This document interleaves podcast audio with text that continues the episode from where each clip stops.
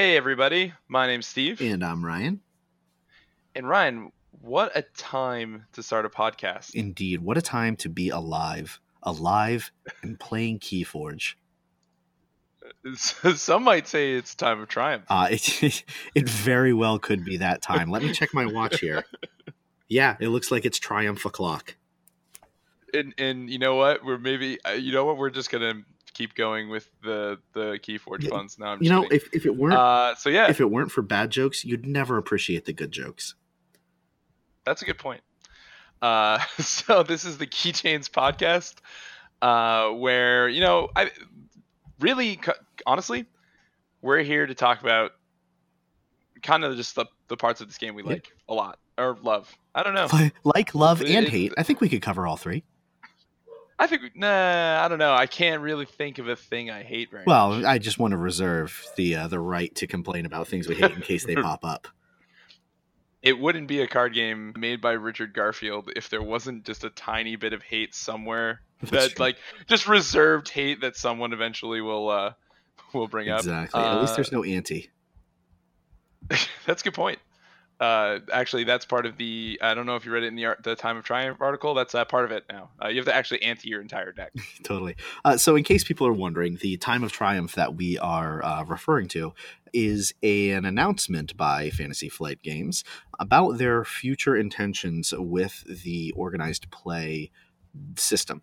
They are they, they there's I mean you can read the uh, the article yourself. We're not going to go into depth of it. It's on the fantasyflightgames.com website for Keyforge. Um, they talk about a bunch of different kits and everything else. So we'll go we'll go over a little bit of this. I'm sure other better podcasts are probably going into it in depth, um, but we'll kind of Oh, go damn. through some some highlights and maybe talk about like some of the the little tidbits that we picked out of it, things that we are excited about. So with that in mind, what were you you know like what are some of the uh, the takeaways you took from the announcement? I mean, I think it's it's kind of cool. Uh, not that it, that seems so non-committal, uh, but it, it it's cool. It's cool in the sense that it's just like they're going to reward people for just playing. Oh, are you talking about the the seasonal kits for open play nights? Uh, I, I think really just everything. Like uh, it, it kind of encompasses a lot of the stuff that I feel like I miss from other card games. I- I mean, it's not like Keyforge doesn't do this already with the like you're pretty much putting up for like a sealed event, playing Archon tournaments. That sounds like a lot of fun. That seems like the thing that like your your closest comparison to like Magic right now, right? Is like you're gonna go and you're gonna play in tournament, you're gonna win a thing at the end with the deck that you made. Although I, I guess that doesn't get really run a whole well, locally a whole lot, but you would probably know more than I would on that on that side of things. Or you know, like you go in a sealed or, or draft event and you're gonna just win small stuff. Wizards isn't putting out like kits for these stores to to kind of you know set up as the the the prize at the end. Usually the prize at the end is just right. Well, and right? in addition, uh, and in addition to that, um, one of the things that's kind of interesting about the approach that um, FFG is taking with this, uh, the that whole the fact that they're even doing a, a kit, a seasonal kit to support open play nights is really. I mean, granted, uh, uh, my only experience is with Magic events. Really, um, I you know I don't really play any other card games, Pokemon, Yu Gi Oh, or anything like that. played Naruto once upon a time, um, but the the organized play there wasn't really a sit down show up just kind of play whoever else shows up do whatever you want and still get something. Like that that's kind of a foreign concept um, in my experience amongst other card games. I don't want to just assume blanketly that there's no other card game ever that's done anything like that. But it's kind of cool that just showing up and playing um, will now reward you even in a small way just the fact that you get something is, Yeah, uh, is I- really it- interesting it reminds me a lot of uh, when we were playing a lot of miniatures games together, specifically like Warmachine, where yeah, like the store would get like a kit for an event that that the that the company was running at the time, and you'd get you'd show up and you you, you could just win out prizes for just participation.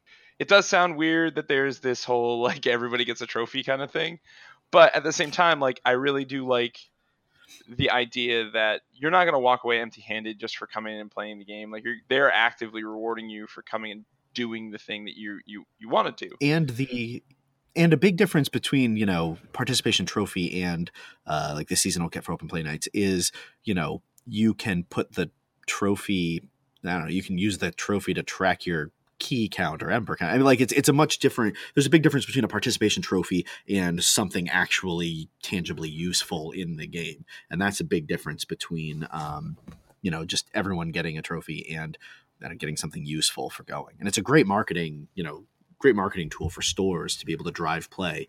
Um, Yeah. People never played before. Okay, we'll show up. You get a deck, and now you get a cool free thing just for sitting here and playing a little bit, and maybe come to our tournament next time. And and and I think that that's also true too. Is just like when you're when it comes to a tournament too, you're you're gonna get something for just coming and, and playing, and you know you might win something at the end, uh, like something bigger, but you're gonna get amber shards. Um, it, it for those who, of you who are still kind of new to the game and you haven't been uh, well register your decks. I would say first off, go register your decks. Um, uh, which you can do from their the Keyforge app on iOS or the Google Play Store. But you're gonna get amber shards for just playing the game as like going to, Well, and so- events. Well, and so uh, what Steve's referring to with the Amber Shards is the uh, when you register a deck in the app itself, it will show you your Amber Shards, and the app is linked to the Fantasy Flight Games website. You have an account there that you have to set up, and you can always log in on a website. It's not just app only. yeah, that's Um, anyway, it tracks your Amber Shard count, um, which is kind of a, a currency for playing the game, and you can uh, those shards will like upgrade themselves into keys, kind of paralleling the in-game mechanics. Um, and this currency, you when you go to like a convention or a big tournament or a regional area, something like that, um, they'll have a prize wall. I mean, no one knows what's going to be in the prize wall, but probably cool, neat things, play mats, uh, sleeves, deck boxes, that sort of thing, tokens and you'll be able to redeem your shards and keys for those things, um, which is really cool because it means just literally by buying decks and opening packs, you can get free stuff when you go. And then participating in open play nights, going to tournaments, doing any of this stuff, win, lose, or draw, you're going to be rewarded with cool, neat little extras. Yeah, so that all starts on the the 22nd of this Yeah. month actually. So we, you know, uh, we'll probably have more to say coming in the, the next episode. Uh, mostly because like we've kind of read this over and and we have a, a good idea of like what's going on and what it's going to be like. Uh, so that I'm ex- I'm excited for it. This game is roped me in hook, line, and sinker. So I I'm interested in in kind of getting into that competitive scene Now- a bit. No, sorry. Uh, the No, this this information is also on the uh, Crucible Cast. Is that their official podcast? Uh, yeah, so so I think Okay. that's like their that's I, I guess the best way you could put it is their marketing podcast for this. Uh, I don't think they actually like feed it out to any sort of like RS R, RSS feeds, Okay. but they do. I, I believe it's just like a YouTube only thing that they they end up pushing out to like their their main pages and things like that. But yeah, like it's it. I watched it when they released it, and it was uh that was when they kind of hinted a lot about the chainbound stuff, uh, which is uh, something we'll probably talk about at a, a later date because it's uh it's a lot in a in a way. And I want to be able to get that right when we talk about it. So, but yeah, th- th- that's their kind of like delivery method of news outside of like these articles that they're putting out. This is like their more personalized touch, where you know they're they're explaining it without the kind of the in in world flair that they're kind of throwing in with with like these articles. Um it, it's more just like kind of, kind of blunt sit down and we'll talk about it kind of thing. Not blunt's a bad word but you know what i mean. Personalized touch. There we go. Right. Makes sense. yeah so i think we wanted i wanted to talk to you or uh, not talk to you specifically although i don't know. But there's no one else Uh, here, so you don't have a lot of options. well we have the audience they're listening I don't think they're going uh, to respond. they might uh just late in a It'll, later be, it'll be a very delayed response. Yeah, sure, sure. Uh, so uh, I want to talk about our favorite houses and and kind of well, I want to talk about our favorite houses and our least favorite houses and maybe just some things about you know the game that we've been enjoying in general. I know like this is not your your thing, but man, do I just love I love the simple fact that I don't have to spend a, like more hours building a deck than actually playing it. Well, I don't.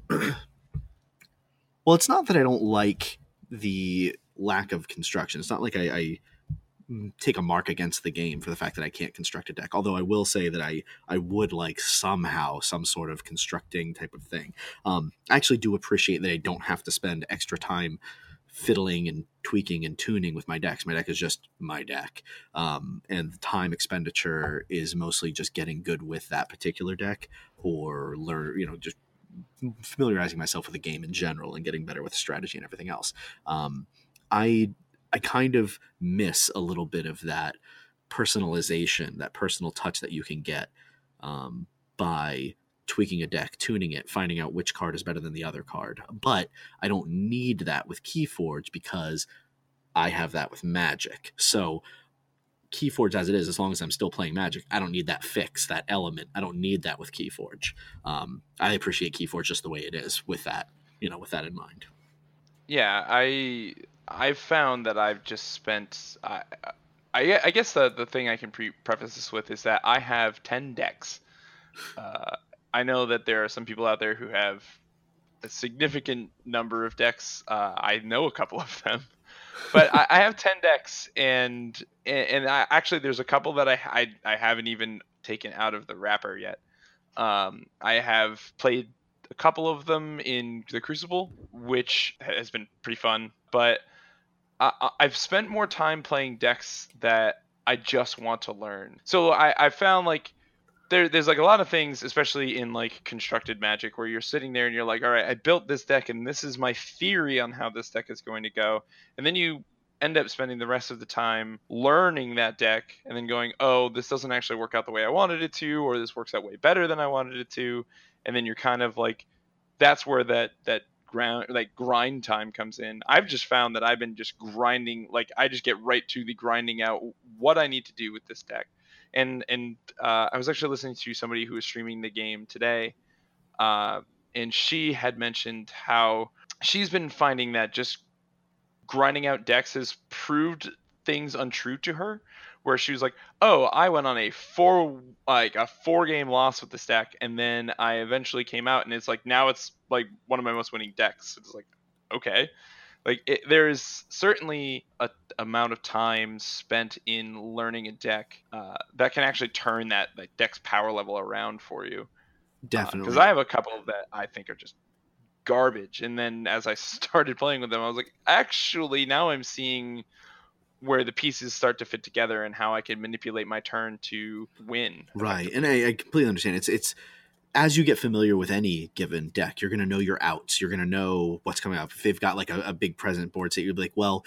do I want to swing in and take out their, uh, you know, their Witch of the Eye, or do I want to hold back because I know that I have a lot of removal in this deck and I haven't seen a lot of it yet, which means I'm due to draw into some removal soon. And with that in mind, that means I'm going to need to choose house X this turn because if I get that removal, it'll be in house Y. So I want to make sure I do this thing in that order. And all of that is going to come from familiarity with the deck, knowing your way through it. Because you're, I mean, you're not going to be sit there.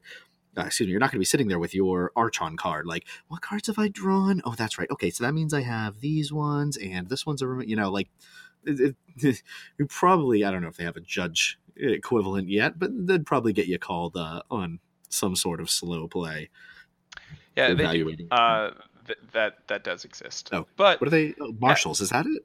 Yeah, the marshals.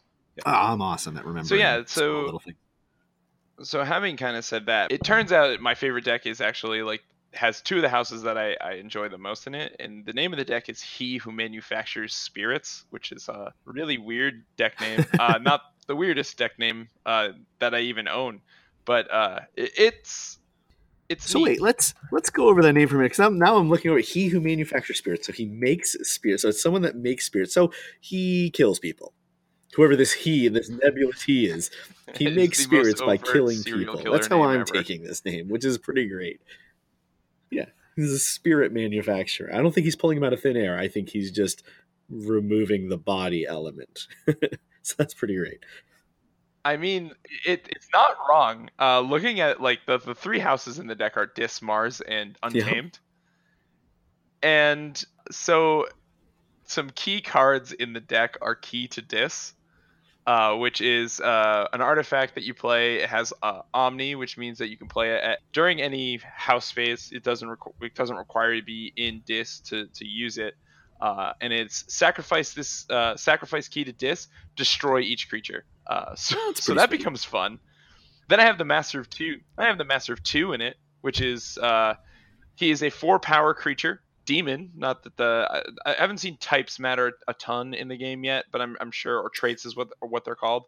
but uh, I'm sure it'll There become a, a thing later on. I, I know Okay. a lot of Mars and uh, Sanctum cares, um, but I haven't seen a ton of it outside of those two houses. But I could be wrong.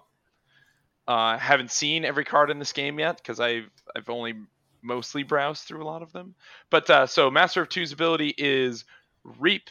You may destroy creature with power two. Uh, so yeah, so it's that that side's pretty murdery, and then the the Mars side is actually where most of my creatures are actually coming from in this deck. But it, it's got uh, two Mega Mouths in it, which are uh, I, I can't ever pronounce his first name, so I'm not going to. Uh, he's a three power creature. Uh, whereas a fight reap, you may use a non Mars creature. Oh, I, I can't think of the name, but I know what you're And talking then about. my I can't think of the name either, but I know what you're talking about. Yeah, yeah. It's like Yolquix or I, Yolix. I think you get a pass if you can't pronounce Mars Uh, cards. That's fine. I, it's, it's like trying to produce things, uh, pronounce things out of Cthulhu without any sort of external frame of reference. You get a pass when you get it wrong. Yeah. Uh, fair. Um, I actually like this deck because actually more because of the untamed side side of things, and and actually I I want to save a lot of the things that I want that I'm I'm going to bring up about the untamed side uh, for a second here. Now, Steve, you mentioned that in this deck, uh, two of the three houses were some of your favorites, and uh, you said it was Dis, Untamed, and Mars were the houses in there. Um, which uh, is out of those three? Which were the two that that were your favorites? So it's definitely Dis and Untamed. Dis is just rude. uh, um, but not, and and that's not bec- not necessarily why I like them. And, and there are some some neat things that come with Dis. But the thing is, is every time I play this game, I find that uh, board state matters a lot. And so being able to control that board state without having to put too many of my own things at risk in doing so is is a lot of fun. The like Brobnar, for instance, is like kind of the opposite, where they have this this ability to to control the board through fighting, but I often end up taking a lot of damage for doing it. Where Dis is like this creature comes into play, bounce another creature, your opponent's creature to your hand, or bounce a creature to your hand, or to its owner's hand, things like that. So Dis ends up being a lot of fun, but at the same time, it's like very risky uh, which is which is another thing I like. Like uh, again, like that key to dis, like that puts everything of my own in, in at risk as well. But at a certain time, you know, at a certain point, that's And especially if you can get ahead of your No. opponent, or I mean, sorry, if your opponent is ahead of you, it's a pretty good catch-up mechanic because that's gonna that's gonna wreak havoc with a pl- any plan that they had. Well, I suppose they get a turn because you'll Yeah. you'll play the key uh, exhausted. They get a turn to adjust their plan, and then you'll come back and be able to use the key to dis. And, and you know, it's a great threat and effect. Uh, you just keep it on the board and be like, hey, you know, don't commit too much because I'm gonna blow Right. it all up. And an point. interesting strategic component to key to dis. Um, I mean, you said that it's it's a deterrent, but I I find um, that whenever someone has a way to do mass destruction and it's telegraphed by being like in this case an artifact sitting on the table, uh, it's almost better to force them to use it by playing hard into it.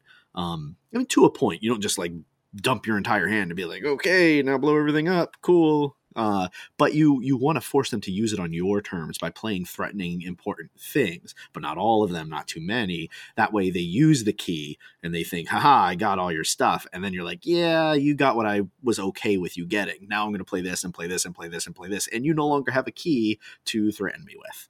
Um, which makes it very that that back and forth is very Right. interesting because you play the key to dis and you might be aware that your opponent might be doing that but then again they might not have enough material in their hand to hold back and they might be bluffing a sense of i'm pretending to put threatening things out to pop the key and then as the key player you're thinking do i are they are they slow playing? Are they sandbagging cards in their hand? Do i use the key now? Do i try to wait for a little more value? And it's this very interesting back and forth um, psychological game as far as when to use that key for the most value Yeah, and it, it ends up being kind of this kind of lost my train of thought there. So we're gonna actually just Okay. move on. Uh, so I guess some like interesting cards in, in Dis. Like I know we brought up Key to Dis, but I really like that's not like necessarily the cards that I actually find super interesting in the house. I think cards. The first card that comes to mind for me is Control the Weak. So Control the Weak is a an action card. It gives you an amber when you play it. Uh, and then it has play. Choose a house on your opponent's identity card. Your opponent must choose that house as their active house on their next turn. So that becomes like very very interesting interactions in like what do I know that person has in hand? Like if they're playing a bunch of Mars cards and they're archiving or or they're they're using a bunch of Mars cards to like archive some stuff and or they got logos and they're doing things like that. Can I completely disrupt a turn by knowing like they're gonna play logos next turn or they're gonna play untamed next turn and maybe they got a key charge that they that's sitting in that archive pile or in their hand and I'm be like, oh no, I'm choosing Sanctum this turn and you have to play Sanctum. And the the ability to like kind of force my opponent into like it, it comes back to that idea is like it's always better to force your opponent into two mm. bad decisions and don't ever give them a good decision. So when you, I mean, control the weak again, totally high risk. It can completely blow up in your face when you're like, they don't have a ton of shadows cards on the the table. I'm, uh, you know, I'm at seven amber, and then I say you have to play shadows, and they go great miasma, and then I now can't forge a key on my next turn because they miasmed me. Uh, so like it, it, it's like one of those fun cards for me that like makes the game. Uh, it, it brings that kind of uh, poker like that that poker mentality sure. to the game. And I uh, think I that uh, I mean you mentioned high risk stuff. The key to dis and control the weak specifically um, are very important, powerful cards that reward you for either knowing your opponent's deck or at least being able to pick up on what their deck might be trying to do. I mean, key to dis, if you know your opponent's deck well, uh, which obviously you have access to their Archon card. Is it Archon or Archon? Okay. I think it's uh, Archon. You have access to their Archon card, so you can give it a quick glance. But having game knowledge, being able to leverage game knowledge and just name recognition off those cards, because you you obviously can't look up every single card on someone's Archon card before the game starts. Um, you're specifically that too. not supposed uh, but being able to recognize, oh yeah, I know what these cards are. I can kind of parse what this deck is trying to do. I kind of get an idea of what's going on. Um, so that you use your key to dis most effectively or seeing uh, being looking through the card names and saying oh okay so their their untamed is really weak so if i get a chance to play control the weak um, depending on their board state depending on what's in their discard pile uh, depending on what i've seen come uh, come around in the game untamed is a pretty good target because even if they have a, a hand full of untamed, it's a pretty weak house for their deck. Um, so this seems like that very interesting, rewarding you for your knowledge uh, card type of thing. I mean, maybe not the entire faction, but it definitely seems like um, like a control uh, element. Yeah, yeah, agreed. Um, so the the other card that I find really interesting in in Dis is uh, Snudge. Uh, so what Snudge is is Snudge is a uh, he is a four power creature. He has fight, reap, return an artifact or flank creature to its owner's hand.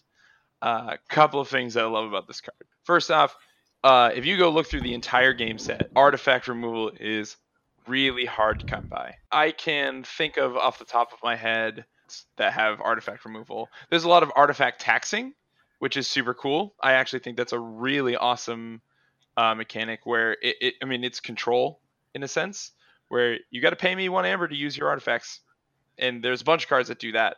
Uh, there's actually even one in Dis itself, uh, but the ability to just bounce that kind of scary thing before they have the chance to crack it because there's no you know there's no ability to react to things uh, in real time within this game.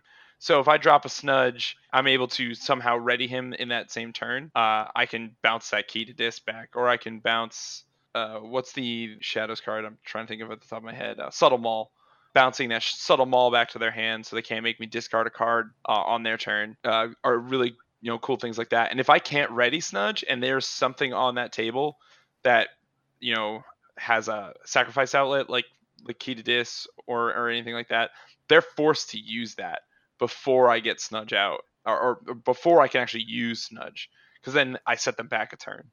So I, I, I, like Snudge a lot. I think he's he's probably one of my favorite creatures in in the yeah. In Snudge seems very cool, and Dis just seems like a cool uh, house in general. Their art is really neat. Yeah, I mean this game has pretty consistent art throughout the entire the entire set, but you can definitely like. There's a couple times where I look and be like, "Oh, that is a completely different artist," and I'm not saying that that seems like a, a, a an insult in a in a kind of way, but like it's just good that they had a bunch of artists who could who could effectively mimic each other throughout the entire set of cards and make everything look nice and cohesive. So I, that's that's pretty awesome. Um, so my other favorite house is Untamed, and it and it's mostly just because the creatures are just so interesting, and, and like it does the other thing too, where I can just pump out raw Amber as I need to, and and cheat keys into play, uh, which which I mean, how many times has someone like key charged you on that last turn and just been like, oh, I won because you couldn't stop me from actually doing this one thing. Uh, it, it it may feel bad for my opponent, but it, man, it feels so good. Uh, specifically, someone miasming you and then key charging like the next turn. Uh, it's so great. Um, uh, so I, I, guess I we, we, talked enough about key charge that I should actually bring up sure. what key charge does. Um, so key charge is uh, an action that when you play it, uh, you lose one amber and then you forge a key at the current cost uh, which is cool because it is a scaling. It's it's actually a scaling cost, um, in the sense of like it's always at current cost. So, and and all you'll only ever lose one. So if someone, if you have a Titan mechanic out there who reduces your amber like cost by one, or re- reduces everybody's amber cost by one, uh, or if your opponent has a Murmook out there that increases your like your the opponent's keys by one. It's always going to be that cost. If you look at some of the other key cheating cards, they usually have an incredibly high cost that is reduced by some some board state thing. But this is just like you lose an amber. If you have enough to to forge a key after losing that one amber, you got it. There's your key. Um, so I, I, think that card's really really interesting, but it, it's certainly not the most interesting card to me, be, specifically because specifically because of the fact that it's it's just kind of like a here I win button most of the time, or here now I win more card, and and and that's and that and I mean, and that's fine. Like it, it's a good card. It's just not interesting to me, and so that that's what I when I was when we were talking about this and I was picking out my cards, like I was just like, what are the most the most interesting cards to me? Uh, so so with having said that, uh, Perilous Wild is one of my. It is a card that I recently discovered through a deck that I had got, and uh, it it is only interesting to me because it is one of the few things that interact with elusive creatures outside of skirmish. What does it do? Or not skirmish? Yeah, skirmish. Not not skirmish. What is that? Oh, the Niffleape is what I'm thinking of.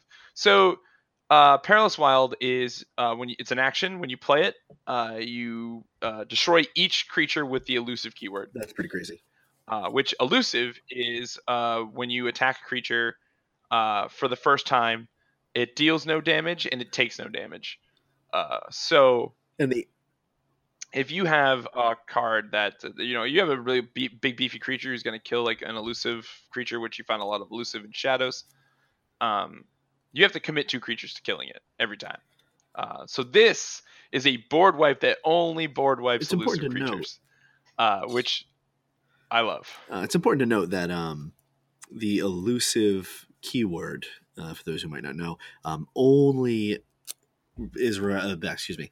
It's important to note that the elusive keyword is only relevant for fighting. So if you have a card that just straight up deals damage, that's not blocked by elusive. Um, just the fighting, right? Which, right. So, so, that's what makes this card super interesting compared to like other board wipes right. that you could possibly have. I mean, like like key to dis, as we mentioned before, it's going to blow up everything on the table, so that's your stuff as well. And like you may have elusive right. This does affect yours, uh, so you you're, you're still running that chance, yeah. But a lot of other board wipes are like deal X damage to all creatures. Um, and playing those, that's again, it's going to hit your things. You're going to put your own stuff at risk. Um, so like the thing that I like about this is it deals with a problem that you may not have on your side, right? So you can be like, oh, well, you have a bunch of urchins out. Here's my perilous wilds. They all die. and now I'm going to do now I can reap with my creatures because the board state is a little more in favor for me. Um, and you're not going to be able to get like free reaps off these creatures. Um, I guess we've talked a lot about re- reaping and, and maybe not the mechanic what it does itself. So when you reap a creature, so creatures have two actions that they can do a turn. Uh, one is fight, which you tap it, and uh, I'm going to use. Uh, I should not say tap it.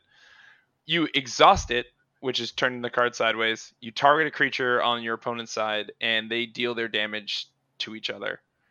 Um, where reaping is when you exhaust the creature, you gain an amber. And a lot of things have triggers based off of reaping or fighting that give little kind of modifications to what's about to happen. Uh, so so that's why I I it's a it's a cool thing because like giving people free reaps because you didn't you know, like they're not going to commit like weaker things to fighting they're just going to reap with those little guys uh, so getting rid of them is is, is a, a, big bonus and a lot of elusive stuff has low power, but you have to commit so much to getting rid of it. It's like, eh, Perilous Wild. Yeah, A-okay definitely. It's a very, very strong card for some very uh, obnoxious, difficult to remove creatures. Yeah, I mean, Shadows is uh, one of the, based on what I can tell on the internet, uh, Shadows is one of the most popular houses in the game, so it's uh, it's not a bad card to have in a deck. Uh, the other card uh, for uh, the other card for Untamed that I really really like is Dew Fairy, and I mean it's kind of boring, uh, but it it's fun for the the kind of high risk, high reward style play that I like to do. Uh, so it's a two power creature. It has elusive, so if I were to Perilous Wild uh, while I had a Dew Fairy out, that'd be very very bad. Um, but it has a, an ability that is reap gain one, uh, gain one amber. So when you reap with it, uh, you gain your amber as normal, and then the reap trigger happens, which gives you another amber. Uh, so it's a nice way to to kind of race out that um, that amber. Uh, it's not as fast as you would say um, Dust Pixie, which is another one power creature that when it comes into play, it just gives you two amber. So if you can protect the Dew Fairy, say if you were playing Shadows, uh, and you had some things that could redirect damage to other creatures, you could keep this Dew Fairy on the table and just reap forever and uh, get two every time. I mean, you get a deck with three of these, which uh, I've not seen that yet, but I do have a deck with two. Uh, you can pump out a key every turn as long as you can keep them alive which rarely happens. But again, it's one of those like fun kind of. I know this is gonna blow up as soon as I it, as soon as it hits the table. But if I can get that one turn with it, I'm I'm good. Well, it's a it's a really it's kind of a must answer card, and it's annoying to answer it because it's it's a two, so it's not negligible damage if you use one of your creatures to fight it, but you can't go after something that's maybe more more threatening or a juicier target like a like a Witch of the Hunt uh, or is it Witch of the Hunt or Witch of the Eye? Uh, both are pr- pretty scary. I mean, the the running joke is if it's, it has yeah, witch in the name, get rid um, of it. So I mean, you want to get rid of a you know a witch, but at the same time, these guys are just going to continually generate value if you don't get rid of them. And like I said, it's got two powers, so it's not like it's you know if you if you're hitting it with your uh, your Niffleape to trying to get past oh that's not even taking into account the fact that it has elusive. So you hit it with two things. Um, assuming you don't have a way to bypass the elusive, you're hitting it with two different creatures, which means it's dealing four damage back out before you can take it out.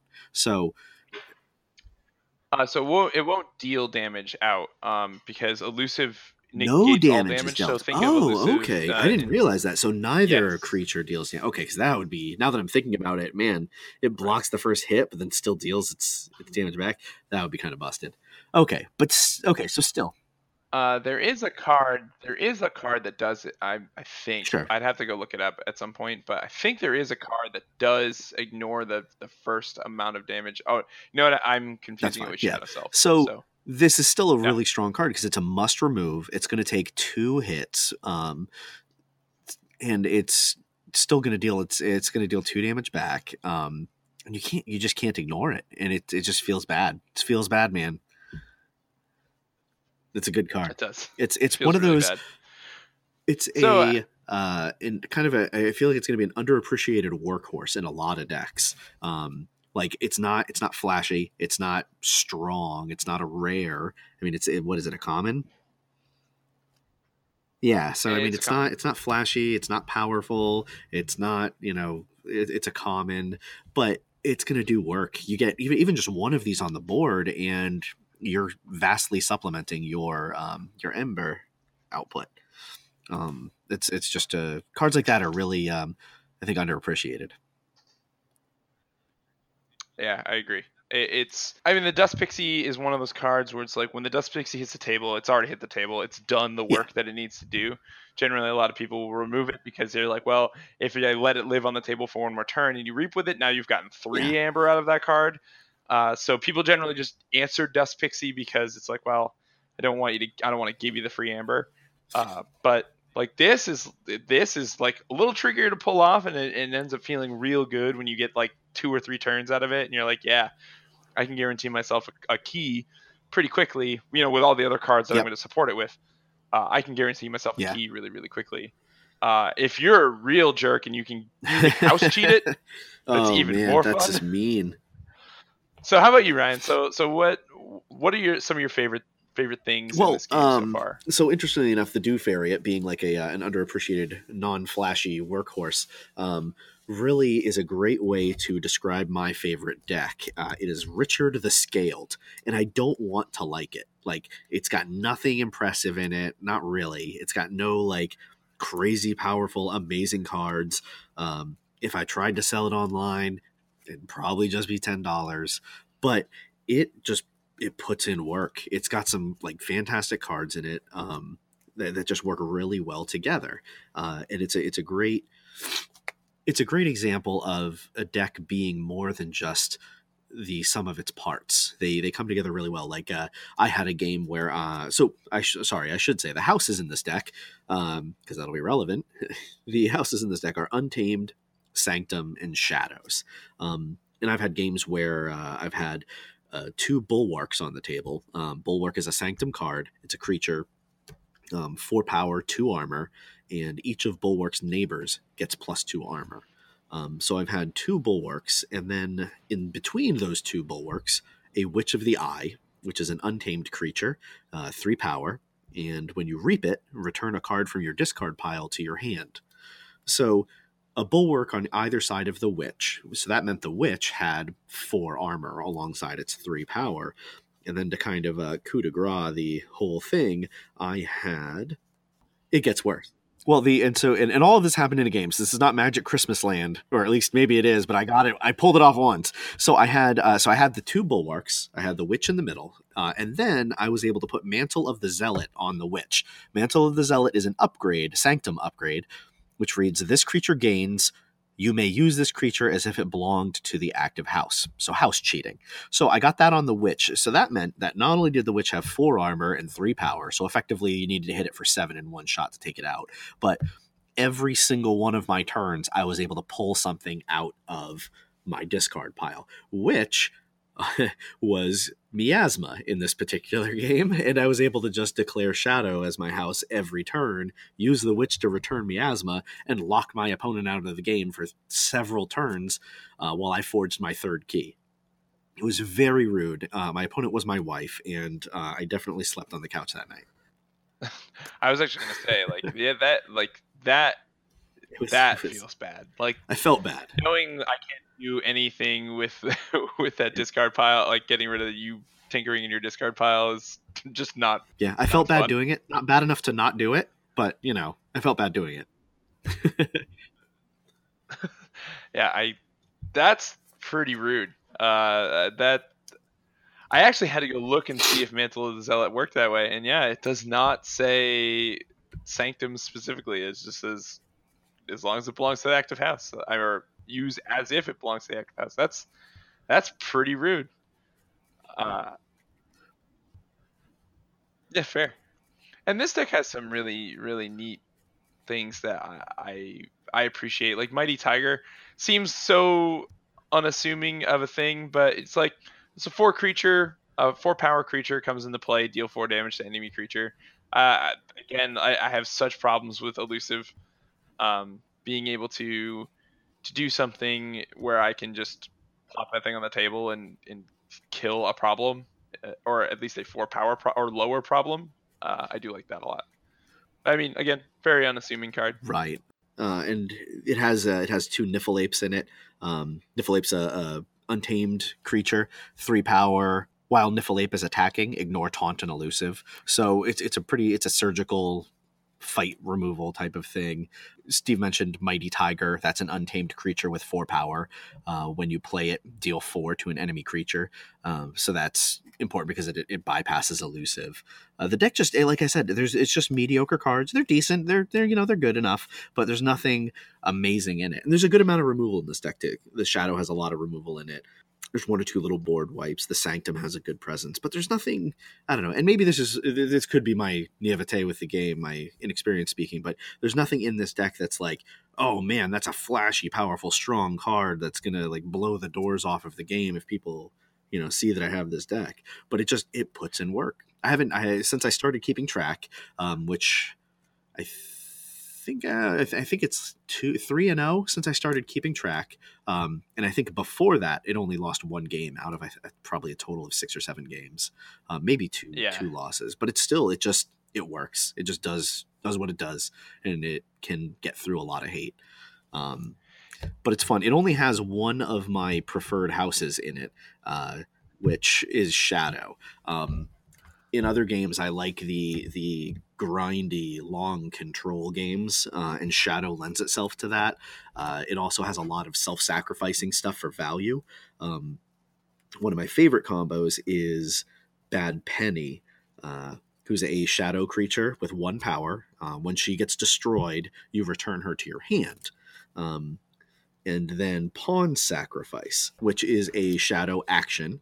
Uh, you get an ember for playing it, and when you play it, sacrifice a friendly creature. If you do, deal three damage each to two creatures. So you play the bad penny, then you play Pawn Sacrifice, sacrificing the bad penny since she goes to the discard pile uh, effectively since she's destroyed, she comes back to your hand instead, and you still get the benefit of playing Pawn Sacrifice. You then can replay Penny because you've already chosen Shadows as your house, and you just basically got a free Pawn Sacrifice, all the upside of Pawn Sacrifice with none of the effective downside. Um, there's there's a lot of cards that uh, that work similarly that kind of come together like that. Uh, Miasma is a card I mentioned earlier. Um, when I was talking about that lockout, it's a shadows action, generates one amber. Uh, when you play it, your opponent skips their forge of key step on the next turn, um, which is really mean. They get a whole bunch of, of ember, they're excited, they're going to win the game, and you play miasma to shut them down, at least for a turn, while you dig for another answer. Miasma is so rude. I, honestly, like miasma, bad penny. I, I've, I've said this several times. Uh, if I ever get a Maverick in the deck, uh, which uh, Mavericks are cards that are printed out of house. Mm-hmm. Uh, so you have a chance of getting a card that would be printed in a, a, completely like you can get a bad penny printed in you know Mars or something like that. So my my thought is is that if I ever get a Maverick card, I want a I don't even care what house it is or maybe logos. I might not be so excited about a bad penny in logos, but any of the other houses, if I could get a bad penny in any of those other houses, I would be smitten with that deck. It could be garbage, and I'd be like, great, I'm gonna find some dirty thing that I can do with bad penny because there are so many things that you can do with a creature that you play on the tape, like play on the battlefield, blow it up, and play it back on there again. It's so strong of a card. Like it, and it's so unassuming too. Like the first time I saw it, I was like, "This card's garbage." Yeah. But now I'm like, "No, I I must have bad penny forever." It's a really sweet card. I also I don't like you knocking on Logos like that because Logos is my other favorite house. Um, a lot of people, a lot of people like Shadows. A lot of people feel like Logos. Um, I'm not, you know, unique in my my tastes here. Uh, I don't. I don't. It's not the power of logos that that appeals to me. Um, it's just drawing cards. Like I'd be happy if I had a, a, deck that could just fly through itself, never win a game, but I could draw the whole thing every game. uh, to that effect, I, I, I like random kind of like like come from behind, come out of nowhere moments um, where you've pretty much lost the game and you've got almost no chance, and then you just play one card, and that lets you play another card, and you kind of daisy chain the sequence of uh, playing multiple cards, and then all of a sudden you're one step away from winning, and your opponent is scrambling to deal with what you were able to just do. Um, to that end, Wild Wormhole, hands down, is one of my is hands down my favorite card in the entire Ugh. game right now. it's just so I, I just like that ridiculous, random, like, all right, well, uh, it's if I don't stop you right now, you're going to forge your third key on on the next turn, and uh, so I guess I'll just wild wormhole. And sure enough, uh, in one of the games against Steve, I was able to wild wormhole a miasma and shut down his uh, his key forging. Uh, did, that did, that oh god, that was so hilarious. bad. Did I end up winning that? So I don't remember bad. now. Did I end up winning that game? I think you did. I think you did. I was, that was when we played last at uh, Midgard, right? Right, right. Like, right. That, yeah. That. Oh god. That. I was so mad. So I should. I should just. Wild Wormhole uh, is a logos action.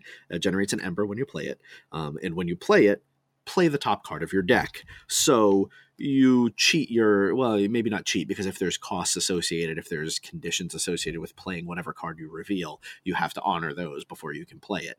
Um, but it it kind of replaces itself with whatever's on top of your deck anyway and it gives you an ember. So i was able to yeah i was able to use wild wormhole. The top card of my deck was a miasma. That shut steve down. Gave me an extra turn to come back and, and ultimately win that game. Um, so it's just that that kind of randomness is something I appreciate. I also, uh, and I know I'm not alone in liking library access, um, but that is one of my other absolutely favorite cards. Um, I need a second. There it is. Uh, library access is a logos action. Uh, when you play it for the remainder of the turn, each time you play another card, draw a card. So you play your library access, you play your wild wormhole, you draw a card, then you play the card off the top with Wild Wormhole. Since that card itself gets played, you draw another card. And so you can, like I mentioned, daisy chaining, you can just start drawing tons of cards and playing them and, and get yourself out of a bad spot or put yourself so far ahead that your opponent has no chance to kind of come back at you. Um, I just like drawing cards. So, regardless of the outcome of drawing all of these cards, I'm just happy to have 10 cards in my hand, even if they're doing nothing. So that's definitely yeah. I, that ahead. Go ahead. No. So, oh, so that that actually brings up like are, are some really good points about Wild Wormhole specifically.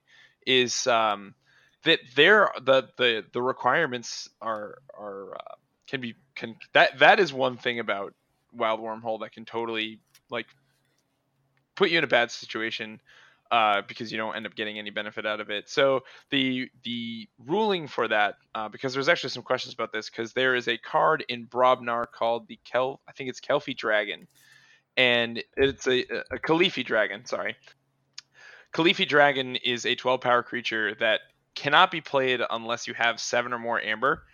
And then it has a fight reap ability, which is gain one and then deal five damage to a creature. So it is a bomb when it hits the table. But this is where the interesting thing happens is you can't play this card with Wild Wormhole if you don't have 7 Amber. So, what happens if you do do that is you play the Wild Wormhole, you look at the card. If the card does not fulfill the requirements, you put it back on the top of the deck. Uh, so that's that's kind of rough. I mean, it gives you kind of a neat tutor or scry effect um, but at the same time, it it's it that can probably feel bad, and then you kind of let on to something that you might have at the top of your deck that you know someone's going to be able to prepare for. Um, but that's got to feel real good when you play the wild wormhole for that seventh amber and then flip the Kelifi dragon and you're like like that's got to feel really good yeah I mean, now Wild Wormhole does also have uh, its downside, where you could play the Wild Wormhole, and the card you flip over um, deals three damage or two damage to every creature in play, and your opponent happens to have no creatures in play. So you're just hurting yourself at that point, which has yeah. also happened. So yeah, it's it's and I like I like that risk reward of the uh, the Wild Wormhole versus um, you know. So it's it's why I like logos as much as I do. Um, yeah so we've we've talked a little bit about uh, you know what we do like. So what are what are some of the houses that you are less a fan of, Steve? Uh, and it's in my favorite deck, but Mars is uh, I it so so it was a funny thing uh, that I realized uh, t- today actually because I was we were I was talking about it with somebody is Shadows is an entire faction that does not care about the existence of Shadows. Like not a single card cares if you have a Shadows creature in play. At least that I've seen. So if you guys have something that I'm just missing, uh, please let us know. But uh, from what I can tell, Shadows doesn't care about Shadows. Mars cares way too much about Mars for me to feel comfortable with it. And it certainly does bring some interesting things to the table. But for me, it just feels like so often I either play I, a Mars creature I play is so low power that it's so inconsequential that I even put it on the table, and it just gets blown up by some Brobnar brute. Or you know, I have this great card in hand, and I, I I guess my best story for Mars and why I it is my least favorite house is I and this is 100% my own interpretation, and it was very very stupid, but in in turn very very funny when it happened was I played a mating season, and uh, so mating season is uh, it's a, a an action you play. It is an action you gain an amber, and then it has play. Shuffle each Mars creature into its owner's deck. Each player gains one amber for each creature shuffled into their deck this way, which I read that as you gain one amber for each creature shuffled into their deck this way. So I had three. He had five, and I was like, I'm gonna get eight amber, and look at this chump. And I played the card, and I was like, why does he have 12 amber all of a sudden? And I looked, and I'm like, why do I only have three amber? And realized that I just handed my opponent two keys, uh, which, again, was totally my fault because I misread that card so hard.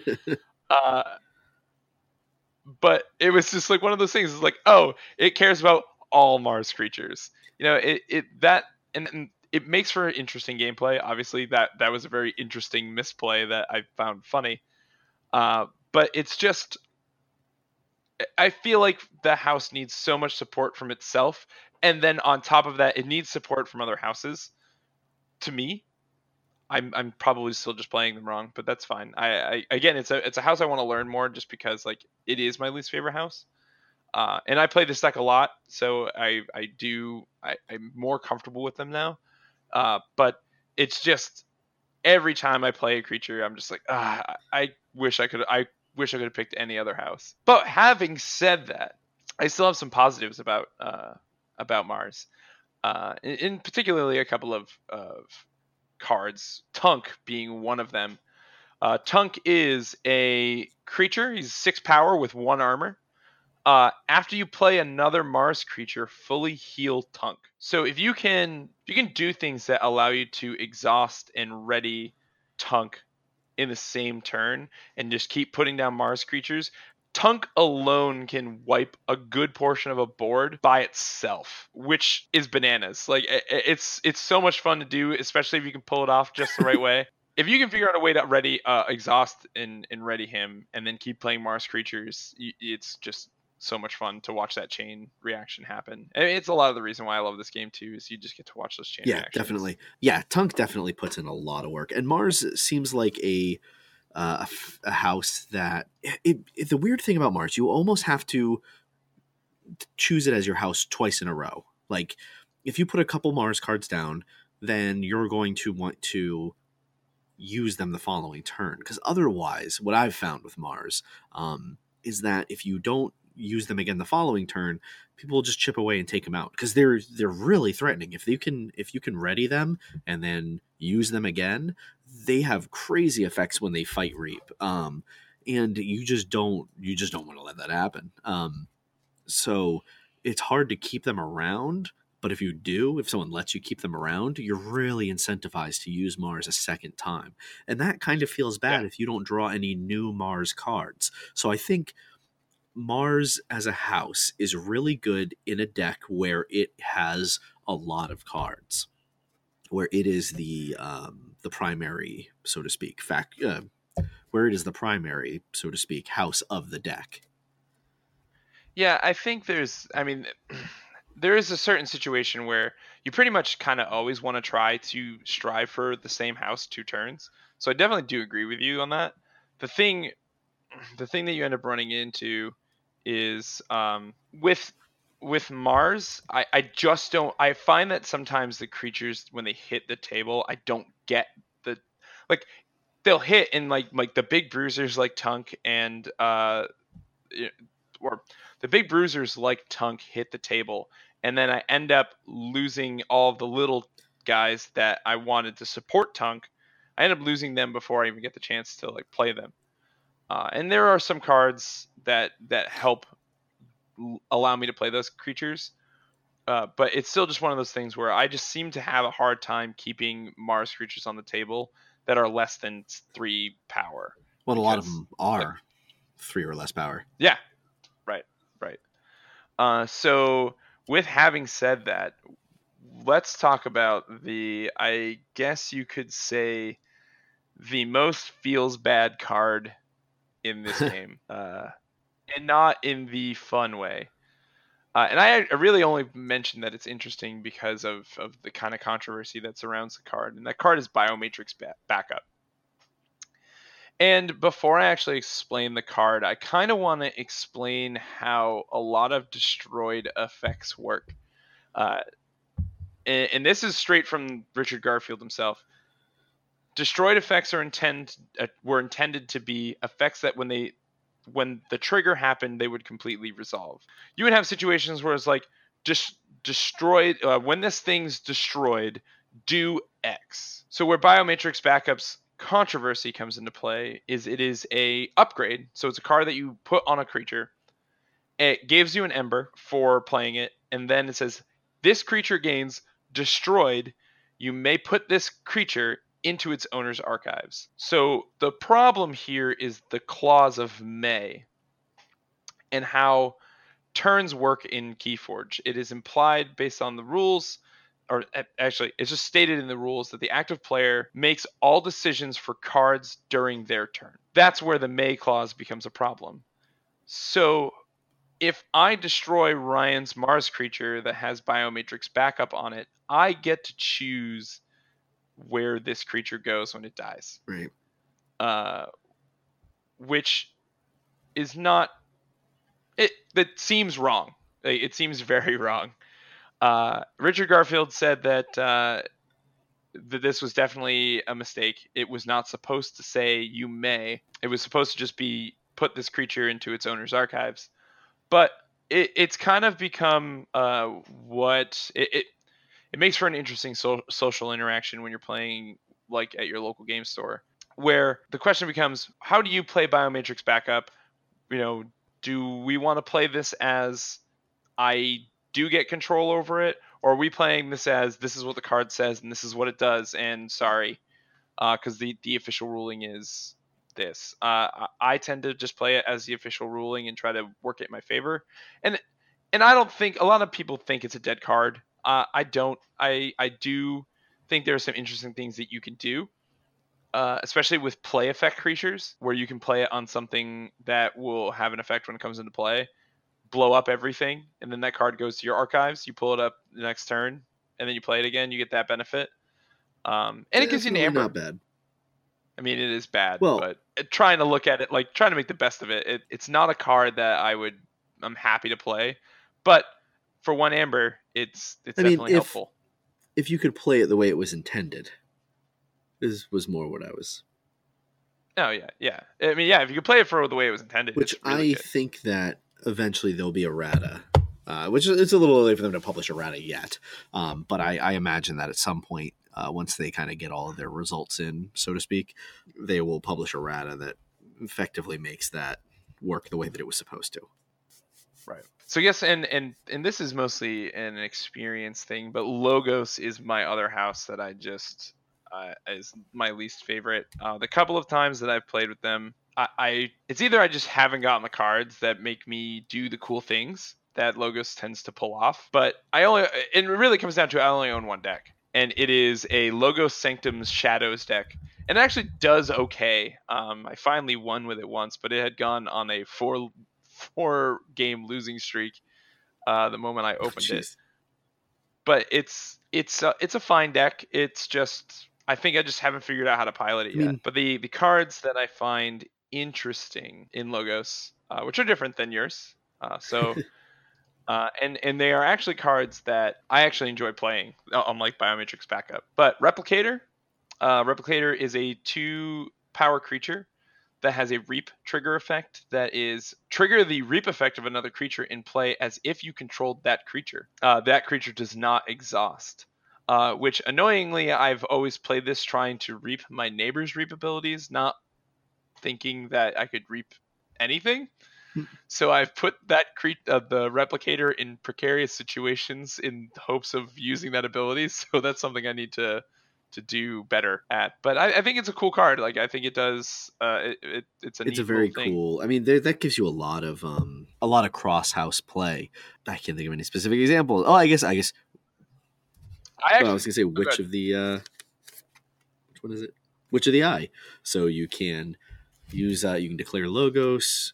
Oh man. So you could declare logos as your house, play library access, uh, then reap with replicator to use Witch of the Eye's ability to return uh, library access back to your hand to play library access again.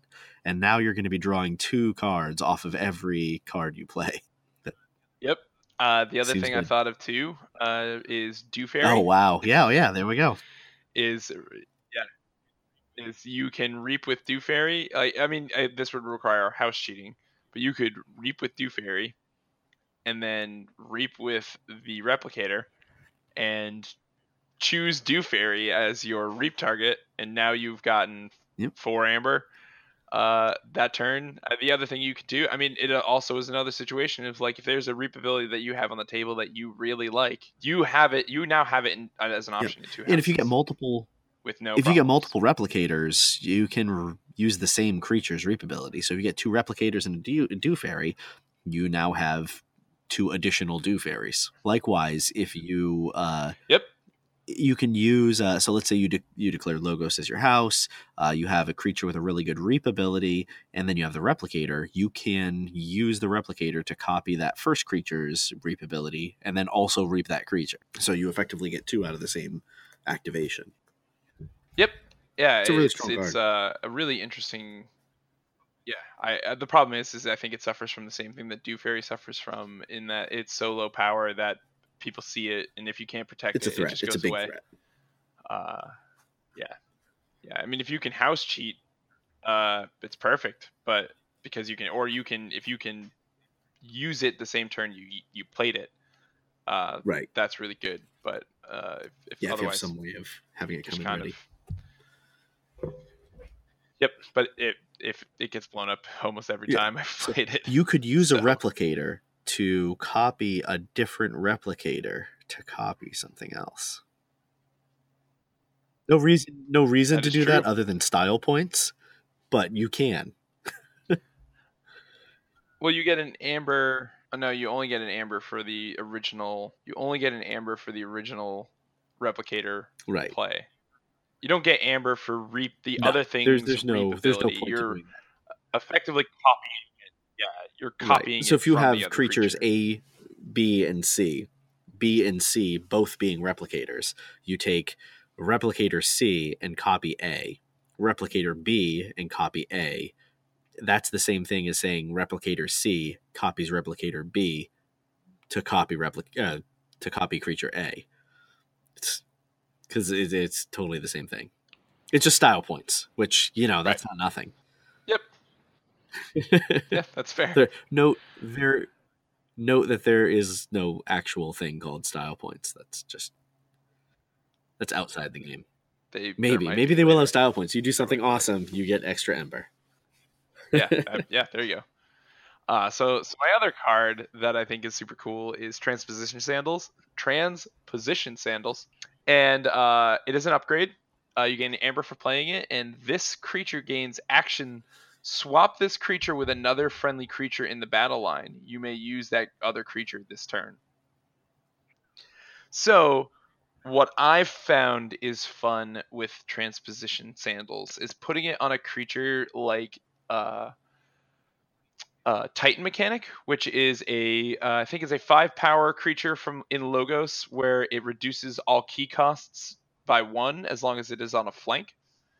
Uh, so what you do is you put transposition san- transposition sandals on the on the Titan mechanic, then use the Titan mechanic to switch it to a different spot when it is not your right, turn, so it's on the flank.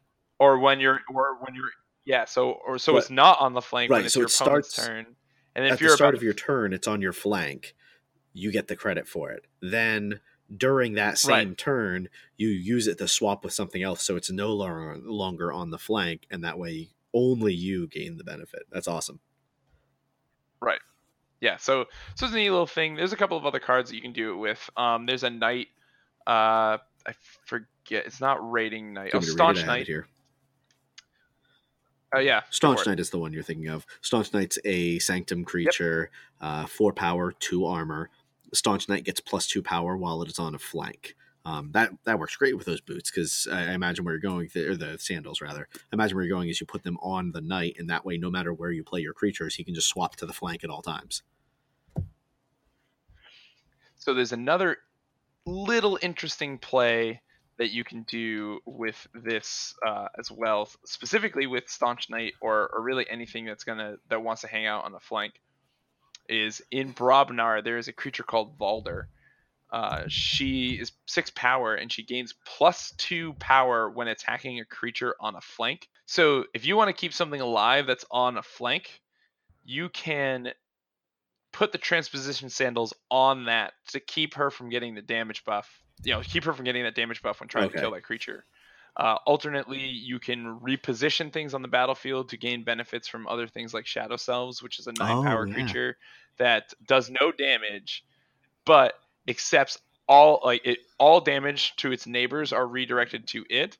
So you can flip creatures around to put them next to uh, put them next to Shadow Self, so you can make sure that they don't die. Or if you have something that you just played this turn and you want it to be next to the Shadow Self, whatever has the boots that is currently next to Shadow Self, you can just put you can just swap their places.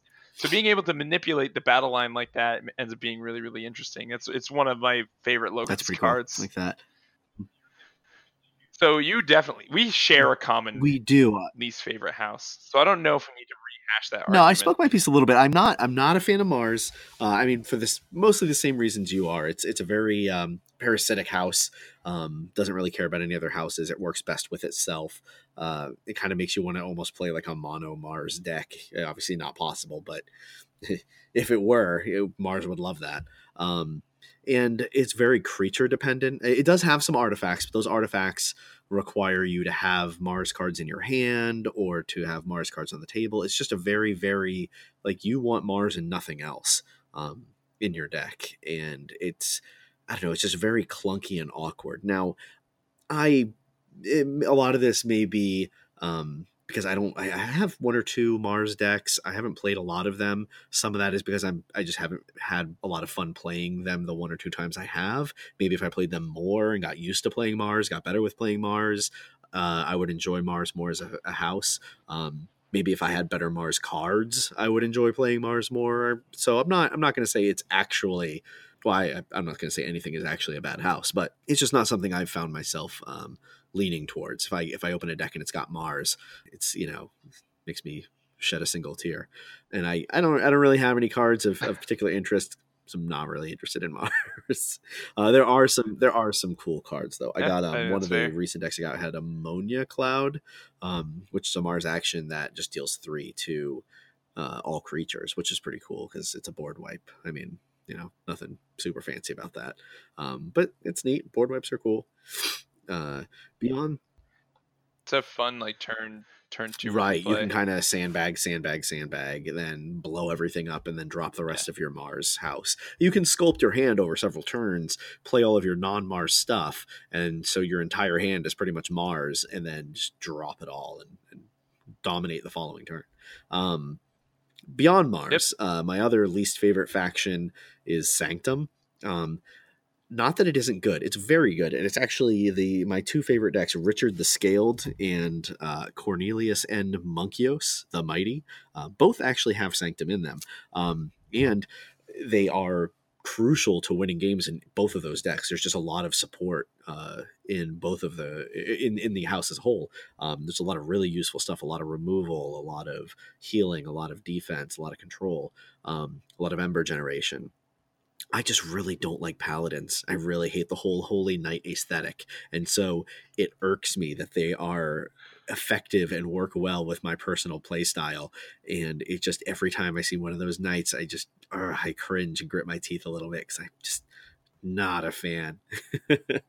so I think that the approach to them is like their the, the approach to their look is really really cool. Like it it really gives off the future yeah, knight. They they feeling. they're it's it's weird to say even though I don't like the aesthetic of them, it's a good aesthetic. Like they nail what they're going for. They're going for like future holy knight space paladin kind of thing and they do a great job with it like the cards are evocative they look like they um like the art in them like bulwark for example we talked about him earlier he's the one that grants armor to his comrades or his neighbors um you know, it's a guy with like a, a big old big old shield, uh, wearing like a space plate, and it it's it evokes exactly what you expect. Oh yeah, he's he's protecting someone. There's people in the art behind him. He's doing that. I just ah, not a fan of Space Knights, but they do a great job with it. Not take anything away with it. It's just not my personal preference. They do. They do such a Um, good job. and so it irks me that it's in my two favorite decks, and that I actually I as the cards like if someone whited out the art on those cards i would like i would have no problem with those cards but like playing it it also looks like an exclamation point their uh, their house logo it's the order It of the exclamation point It does. It, it yeah, it, I yeah, I got nothing. I it does. I can't argue. although they it, you, i could also Um, see it being the cat eye it's the uh the order of the cat eyes Oh, yeah. Seems vaguely Egyptian Yeah, a in little bit. way. Um, but they're cool. Nothing, nothing against Sanctum. I really, they're they're more of a throwaway answer to least favorite house uh, because they're a great, functionally, mechanically, they're a fantastic house. They have a lot of synergy, um, especially with houses like Shadows uh, that tend to maybe have weaker creatures and need a little bit of help to shore up those lower power creatures that have a lot of, that have effective abilities. Um, Sanctum really helps provide that between taunt and healing um, and cards like Bulwark uh, or putting really nasty threats down on the table that need to be dealt with and instead of the shadows threats um, or by helping using the sanctum creature to remove an opposing threat before it can remove your threat there's a lot of really good utility in sanctum and i i don't think i will ever be unhappy to see sanctum as one of the houses in a deck. Um, i think that probably my favorite combination is sanctum logos and it's kind of a toss up between Untamed and Shadows. Um, I like the style of Shadows, but Untamed has some really powerful stuff in it. Um, so it's it's tricky either way. Yeah, I, they're. It's funny to me because you look at if we were talking about cheating specifically, uh, they have some of the best house Oh, yeah. But literally the worst key cheat in the entire game. I, it, it, and you know it, it's not I, I hate to say it's it's not the worst. It's just so hard uh, no it's the worst. Key abduction is probably the second worst uh, which we'll talk about key abduction another day. But so so their one key cheating card is called epic quest.